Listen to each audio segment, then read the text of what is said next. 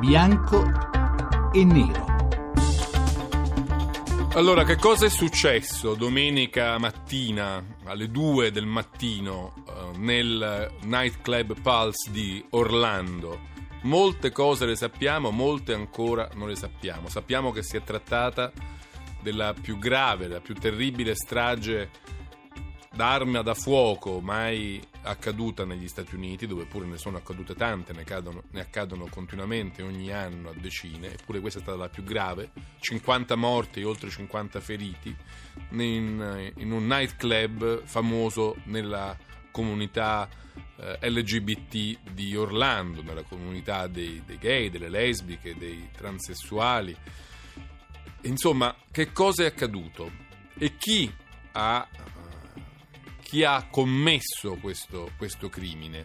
Noi conosciamo il suo nome, Omar Sadiq Matin, sappiamo che aveva appena 30 anni, che era un afgano però nato negli Stati Uniti, nato a New York, che forse era stato esposto diciamo, al contagio jihadista eh, digitale su internet, nei siti che lo Stato islamico utilizza per diffondere il suo verbo che era una guardia giurata, quindi aveva facile accesso alle armi, forse addirittura più facile di quanto ce lo abbia qualsiasi cittadino americano, e che quando poco prima di commettere il suo crimine ha chiamato il 911 ha detto di essere insomma, affiliato allo Stato islamico, di essere un soldato del califfo Abu Bakr al-Baghdadi, che poi subito dopo l'ha riconosciuto come uno dei suoi.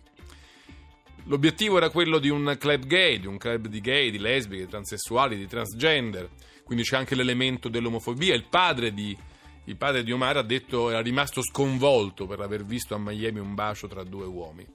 Tanti elementi, tanti elementi raccontano questa vicenda, ancora non si sa qual è quello prevalente, restano sul campo, sul terreno, 50 morti e molti feriti, frutto di un qualcosa che negli Stati Uniti è ricorrente, in cui cerchiamo di indagare. Lo facciamo con due ospiti, che sono Mattia Ferraresi, giornalista del Foglio, che saluto, buonasera. Buonasera a voi. E dovrebbe essere con noi anche Massimo Fagioli, che insegna teologia e studi religiosi all'Università di Villanova a Filadelfia, dovrebbe raggiungerci tra poco, professor Fagioli. Bene, di questo parliamo in questa puntata di Bianco e Nero cominciamo subito dopo aver sentito la scheda eh, di Valeria Donofri.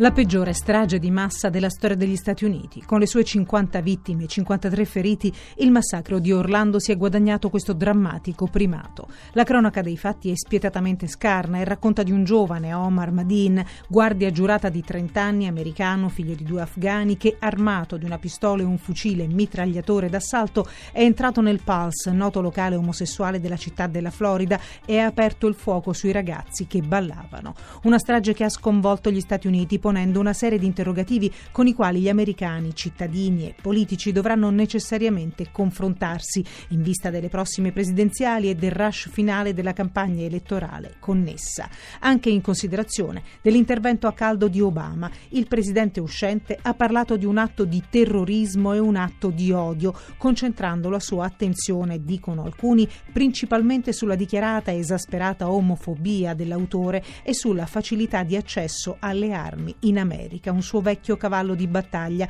e trascurando la natura islamista del gesto, tra l'altro dichiarata dallo stesso autore. Un commento politico, dicono prontamente, raccolto da Hillary Clinton, che ha anche lei riconosciuto responsabilità enormi alla facilità con la quale è possibile acquistare un'arma negli Stati Uniti. La preoccupazione di entrambi poi in queste ore è stata in un certo senso avvalorata dalla notizia che Omar Madin era stato fermato e sospettato di terrorismo, ma per insufficienza di elementi era stato rilasciato. Questo però non gli aveva impedito qualche giorno fa di acquistare le due armi con cui ha compiuto la strage. L'insieme di elementi ha inevitabilmente gettato sul tavolo una serie di domande. La strage di Orlando è figlia dell'Islam o dell'omofobia e quanto conta la libertà di acquistare armi negli Stati Uniti va mantenuta e ampliata come predica Trump o contenuta come vorrebbero Obama e Clinton, bianco o nero? Questo è il tema della puntata di questa sera la, di questo parliamo anche con voi che ci seguite da casa all'800 05 05 78, chiamateci per dire la vostra opinione. Io vorrei cominciare subito con il professor Fagioli che nel frattempo ci ha raggiunto, lui insegna teologia e studi religiosi alla Villanova University di Filadelfia e vorrei cominciare col chiedergli questo, quali sono gli ingredienti principali, direi quasi in ordine di importanza, che hanno eh, contribuito a formare la miscela esplosiva di quello che è successo a Orlando? Dunque, eh, è un evento questo che nella sua tragicità va visto nella sua multidimensionalità. C'è la questione dell'accesso alle armi, c'è la questione dell'omofobia, c'è la questione della radicalizzazione islamica di questo attentatore.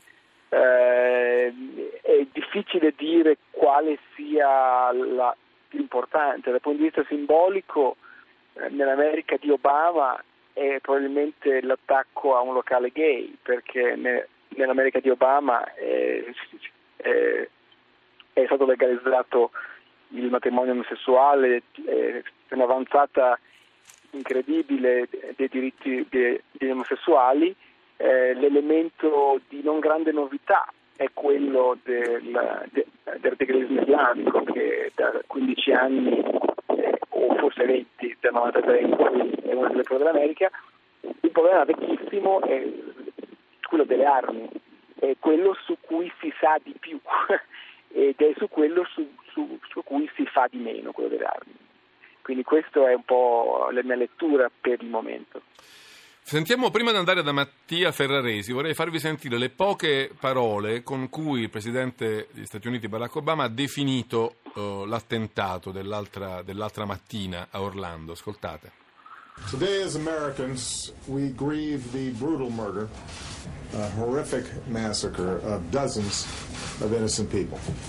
We pray for their families who are grasping for answers with broken hearts.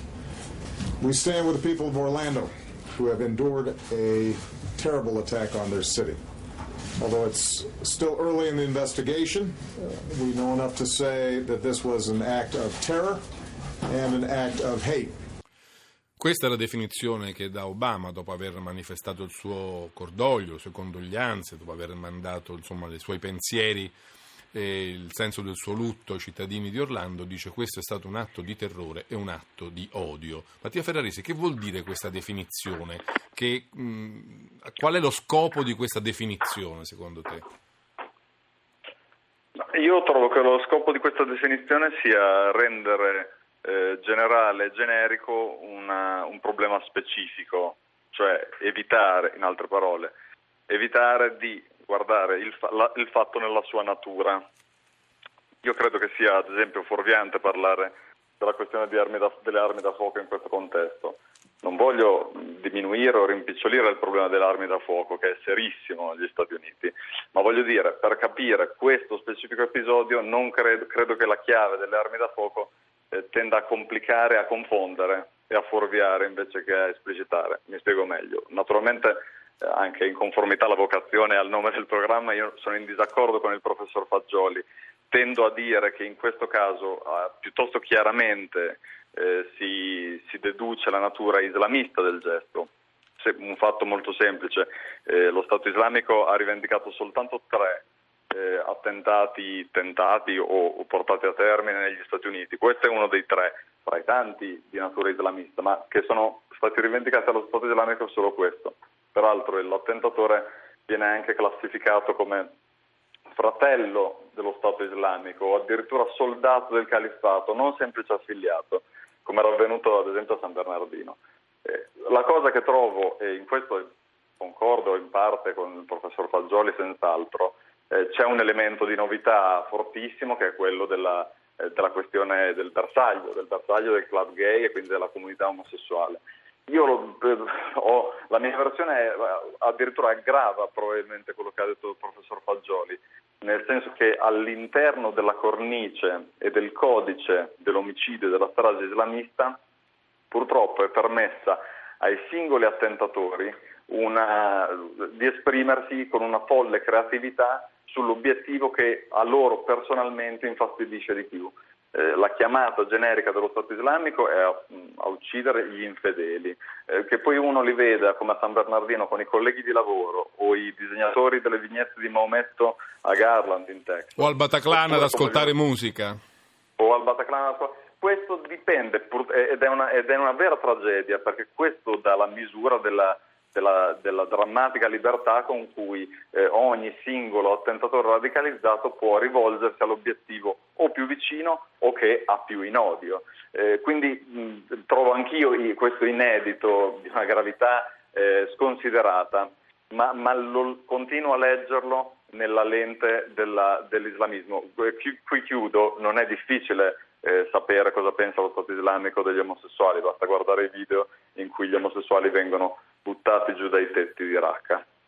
Insomma, professor Fagioli, questo attentato a Orlando va più messo nella filiera di cui parlava Ferraresi, il Bataclan, Charlie Hebdo, Bruxelles o va messo come fanno anche molti giornali americani nella classifica di Virginia Tech, di Newtown, di Columbine, di, insomma dei grandi, di Fort Hood, dei grandi, dei grandi massacri eh, di terrorismo domestico, eh, appunto caratterizzati soprattutto dall'utilizzo personale di, di pistole, di fucili. In quale di queste categorie va inserito secondo lei?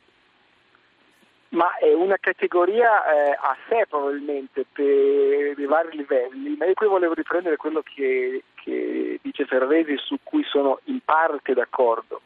La questione è una ed è enorme, una su cui gli americani non si vogliono interrogare perché non possono, è questa, che il presidente Obama deve essere più cauto di altri nel parlare di Islam radicale perché è un presidente che ancora ancora prima del giorno della sua elezione, è stato accusato dalla destra americana di intelligenza col nemico, eh, di essere musulmano. Di, di, a, alcuni minuti fa o, o, o, o, qualche ora fa, Donald Trump ha, ha dato un messaggio velato dicendo eh, there's something going on here perché il presidente non vuole dire che è un presidente che è stato delegittimato a dire la verità. Trump ne ha chiesto le dimissioni, o Obama riconosce la natura islamista di questo attentato dovrebbe dimettersi, questo mi sembra abbia twittato. Ma no? è una cosa che è una cosa questa che va avanti da oltre otto anni. Quindi oggi il Presidente alcuni minuti fa nel suo colloquio da, della Casa Bianca ha fatto accenno a, alla radicalizzazione dell'attentatore. È, è, è un problema che esiste, è un problema purtroppo che ha per il modo in cui Obama è stato trattato dalla destra americana, eh, dai neoconservatori, dai repubblicani, è stato neutralizzato e quindi il silenzio o la cautela. Quindi ha più difficoltà di altri di puntare il dito lì dove sarebbe necessario puntarlo. Eh, ci dobbiamo fermare un momento perché arriva il GR1, ma torniamo subito a bianco e nero con Mattia Ferraresi, giornalista del Foglio da New York, e con Massimo Fagioli, docente alla Villanova University di Filadelfia. Stiamo cercando di analizzare, di vivisezionare il massacro dell'altro giorno di domenica mattina al Pulse di Orlando, dove un attentatore armato di una pistola di un fucile d'assalto ha ucciso 50 persone in un locale gay di quella città. 800 05 05 78 vi aspetto di nuovo qui a Bianco e Nero, subito dopo il GR1.